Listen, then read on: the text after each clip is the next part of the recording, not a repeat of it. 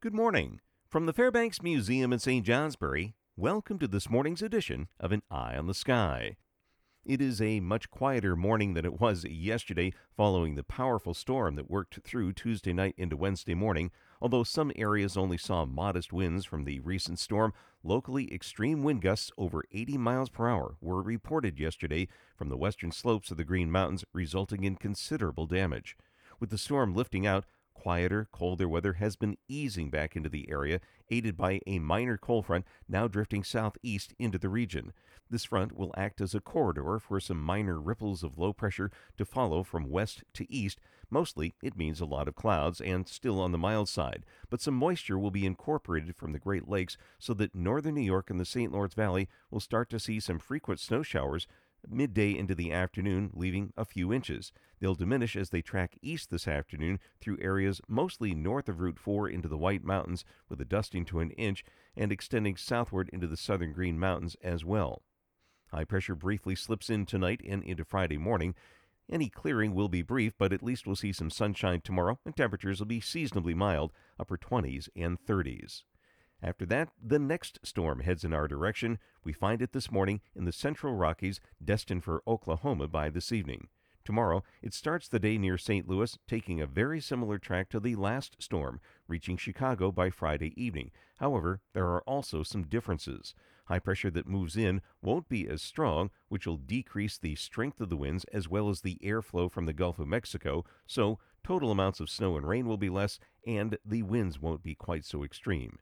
The air starts out colder, so that as a secondary storm attempts to form over New York and passes through portions of Vermont, New Hampshire into Maine, more of the precipitation in northern sections will be snow, though it'll still change to some sleet or rain for a time and the colder air will be quicker to return, unlike yesterday, as a more significant cooling trend settles in for Sunday into next week.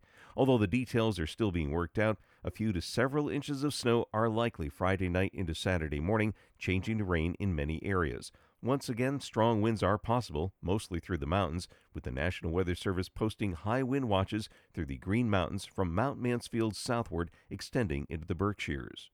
Temperatures will briefly climb to the 30s and 40s on Saturday and then fall Saturday night as it turns colder. The airflow will tend to be west to southwest Sunday into Monday, drawing moisture off Lake Ontario for additional snow showers through the Adirondacks, St. Lawrence Valley, into northwest Vermont and much of Quebec.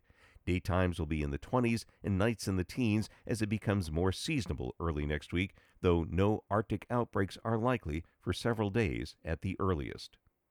Now back to the forecast, which includes a high wind watch for the central and southern Green Mountains into the Berkshires Friday night through Saturday morning.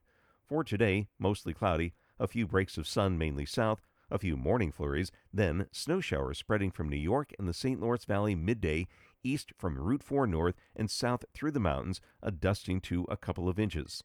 Highs will hold pretty steady, upper 20s and low 30s north, in the 30s south, westerly winds near 10 miles per hour, gusting to 25 from the Green Mountains east, diminishing this afternoon. Tonight, evening snow showers north and through the southern mountains tapering off, another dusting to an inch, some clearing in southern valleys late. Lows in the upper teens to mid 20s, coldest over the higher terrain north. Friday, morning clouds giving way to increasing sunshine. Highs 20s to low 30s north, 30s to near 40 south. Winds will be light, still westerly near 10 miles per hour in New Hampshire, but diminishing in the afternoon. That's the weather story from the Fairbanks Museum in St. Johnsbury. Make it a great day. I'm meteorologist Mark Breen with an eye on the sky.